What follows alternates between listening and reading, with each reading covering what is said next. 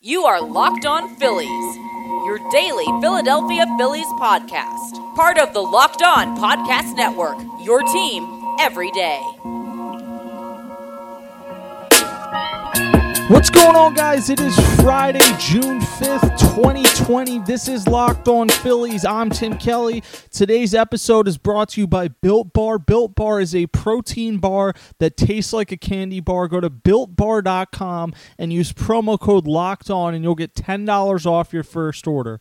Today's episode is also brought to you by RockAuto.com. Amazing selection, reliably low prices all the parts your car will ever need. RockAuto.com. You know the jingle. Uh, so there hasn't been a show for a few days, and there's a few reasons for that. First of all, I keep waiting for MLB owners to get their act together and meet the players for a reasonable deal for there to be a 2020 season. To this point, that hasn't happened. More importantly, though, there are just so many bigger things going on in the world right now that I felt like, at least for a few days, especially on Blackout Tuesday, it, it would have been borderline disrespectful for me to come on here and try to break down, oh, who's the Phillies' fifth outfielder going to be this season with so much pain about real life events going on in the world right now. George Floyd's death was unacceptable. It was unacceptable in the same way that Eric Garner's death was six years ago. The only silver lining this time around is it appears in this case that the officers involved, at least to this point, are going to be held accountable for their disgusting actions. But this and a few other recent incidents have caused us to reach a point where we can't just be outraged about this for a few days and then go back to our lives and forget it ever happened. There has to be outrage now and then the formulation of legitimate plans to address police brutality, to address systematic issues that have plagued this country really for its entire existence. And I've thought quite a bit about this quote from JFK this past week. He said, famously, quote, those who make peaceful revolution impossible will make violent revolution inevitable. And everybody wants issues to be solved in a manner that's peaceful, but when you say that, that means actually hearing these concerns and trying to find solutions. It doesn't mean just saying, oh, well, be like Dr. King, and then if pe- people do peacefully protest like Dr. King, then you tune them out. That's not what that means. These people have been historically disenfranchised, and you need to hear them now. Change is being demanded now, and I put my money where my mouth is. I will put my actions where my mouth is, and I hope you do, and you become an advocate for change as well. All that being said, this is a Phillies podcast, and I want to continue to keep you entertained talking about the sport that we all love until it hopefully returns. I have a great topic that I want to get to in just a minute. You can support Locked On Phillies by supporting our sponsors, Built Bar, which is a protein bar that tastes like a candy bar. Go to builtbar.com and use promo code Locked On, and you'll get your first order with $10 off. And then Rock Auto, who has amazing selection, reliably low prices, and all the parts your car will ever need. Visit rockauto.com and tell them Locked On sent you. So NBC Sports Philadelphia is doing a great special right now where they're re-airing all the games from games from the 2008 World Series run. It's a pretty cool thing because you see clips of Brett Myers at bat and Shane Victorino's grand slam and Matt Stairs home run, but you rarely ever see the, the the full games. I don't think they've ever until this point replayed some of the games in this Brewers series. So it's really fun and the Phillies obviously they played the Brewers in the NLDS that year, and that Brewers team was really a who's who of players you forgot played for the Brewers. Gabe Kapler was on the Brewers that season. Jason Kendall was on the Brewers that season. Eric Gagne. Frankly, I, I forgot Corey Hart even existed. He was a multiple time All Star, really good right fielder at his peak. Uh, you saw him in that series. The one guy on that team that I didn't forget about, of course, beyond CC Sabathia, was Ryan Braun, who is still on the team team and is an all-time Philly killer in my mind. He hit three home runs against the Phillies on opening day 2014, and he's been a thorn in their side for his entire career. People obviously dislike him not only because he got caught juicing, but because he took a bunch of other people down with him that were innocent before he finally acknowledged his guilt. So he's a player that you love to hate, and Phillies fans feel that way, especially because he's hit 385 with 25 home runs 73 RBIs. I, I mean, those are amazing numbers against the team in their career. He had three home runs on them. Uh, against them at uh, the home opener in 2014. So Ryan Braun has given people in Philadelphia lots of reasons not to enjoy his presence when he comes to Philadelphia. Someone else who just retired but killed the Phillies for his entire career is Brian McCann. McCann had two stints with the Braves, also once with the Yankees and the Astros. In his 15 years, he hit 24 home runs, drove in 87 runs against the Phillies. And to me, he represents the years of Braves dominance. He broke into the league at the end of the run of Greg Maddux, Tom Glavine, John Smoltz, Chipper Jones, Andruw Jones, and then he came back last year to rejoin a team that now includes a, ton of young talent and you feel like is going to be a force to be reckoned with for a long time. And even though their season ended in disaster he had uh, he helped them reach the postseason and win the NL East for a second consecutive year. In the years that Brian McCann was gone Lucas Duda of the Mets kind of picked up uh, where McCann left off, and it, it, felt very similar because Lucas Duda had a similar build. He played first base, but he had a very similar swing to Brian McCann. He had 24 home runs against the Phillies in his career, so Lucas Duda killed the Phillies. Ryan Zimmerman who it feels like has played for the Nationals since baseball was founded. Uh, he has 27 home runs and 111 RBIs in his career. And frankly, I wasn't even blown away by those numbers when you consider how long he's been in the NL East. I would have thought they'd be even higher. But I specifically remember in 2009 him hitting a walk-off home run against Brad Lidge at DC. So uh, it, it, sticks with me some of the major moments that Ryan Braun has had against the Phillies. Of course, there's also the other moment where the bases are loaded and the or the second to last game of the 2008 season, he smokes a ball up the middle, but Jimmy Rollins dives, flips to Chase Utley, and he fires to Ryan Howard at first, and the Phillies win the National League East. So there's also that moment. But by and large, Ryan Zimmerman has had a ton of success against the Phillies. The one that really sticks out for a lot of people is Jeff Conine. Uh, Jeff Conine played for eight years for the Marlins over two different stints. He's really one of the most popular players that the Marlins have ever had. And then he also had a season with the Mets.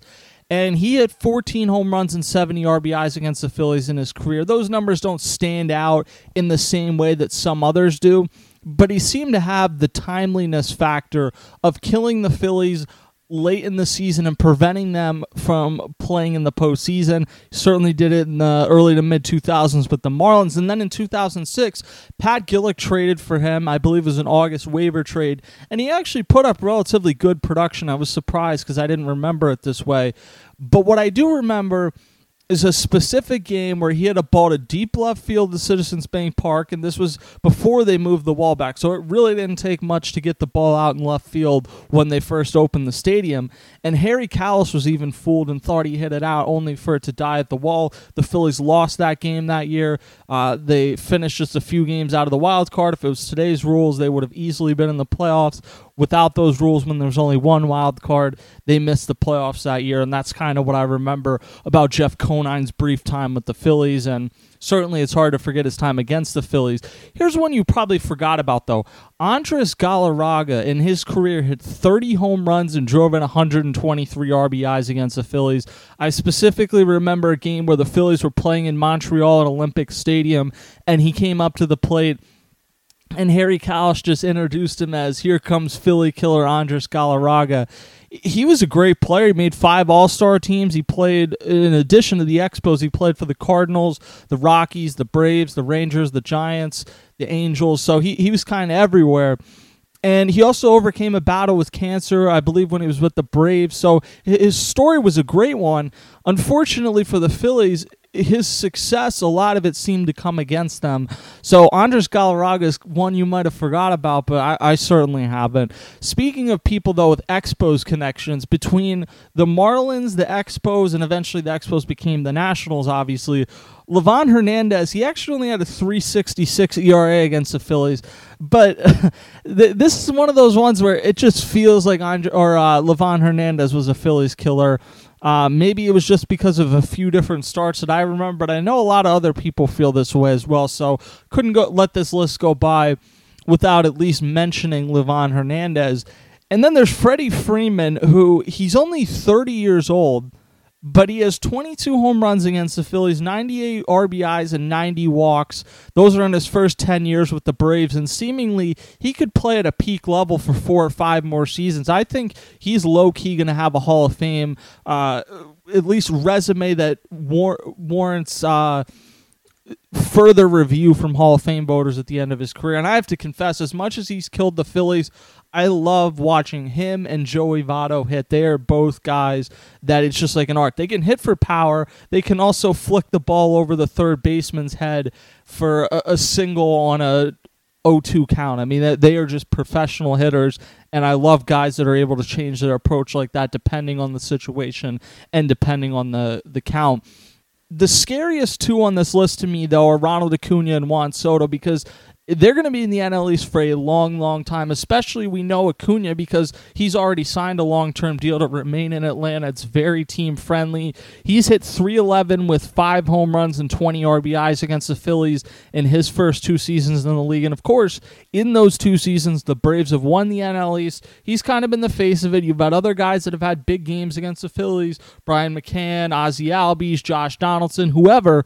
But Ronald Acuna has become the face of the Braves, and they look look like a team that is not only going to be the, the favorite in the NL East for a long time, but a pretty consistent World Series contender because they have a really good system as well, and Acuna is going to be there for a long time.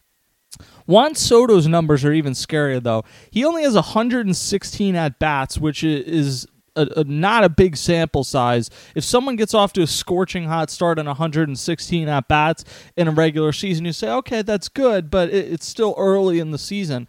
Well, that may be the case. It's still early in Juan Soto's career. Maybe things are going to change. But he's already hit nine home runs and driven in uh, 26 runs against the Phillies. I mean, the, the production is just staggering, as is just about everything he's done so far. I mean, you go down the list of, of players he had a home run off Clayton Kershaw, two off Gerrit Cole. He just had, I think he hit one off Justin Verlander last postseason. It was incredible. There's no moment too big for him. His pulse just always kind of stays, or his heartbeat just kind of stays at the same level, and he has a swing that reminds you of Barry Bonds in Pittsburgh. So Juan Soto is going to be a, a pain in the Philly side for a long time. If there's any silver lining to this, it's that Bryce Harper, if things go as planned, is going to spend the rest of his career with the Phillies. And when he was a national, he absolutely killed the Phillies. He had 24 home runs and 66 RBIs. If he had remained with the Nationals or gone to maybe the Dodgers, where the Phillies would see him a, a few times a year, imagine what his numbers over the course of his career what would have looked like uh, against the Phillies. I mean, we talk about some of these guys on this list that have killed the Phillies, Brian McCann, whoever and they had the same numbers over the course of their career that Bryce Harper had in seven seasons. If he hadn't come to the Phillies, he would have continued to kill the Phillies. So, in addition to the fact that it, it's great to have a player as popular and talented as Bryce Harper on your team, it's also great to not have to face him ever again. So uh, that's the one silver lining. But a, a, lot of these names stick out, and if you have any that I didn't remember, you can hit me up on Twitter at Tim Kelly Sports. That is going to do it for today's show. Hopefully, by next time, we will talk with a concrete plan for the 2020 season. I got to say, though, I'm not holding my breath no matter what happens, we will have great coverage of baseball on PhilliesNation.com. It is Cliff Lee month. We're celebrating him there. Go ahead and check that out. Great coverage of the entire sports landscape on radio.com. Today's show was brought to you by Built Bar and Rock Auto. Now, tell your smart speaker to play the latest episode of Locked On MLB. I'll talk to you guys next time.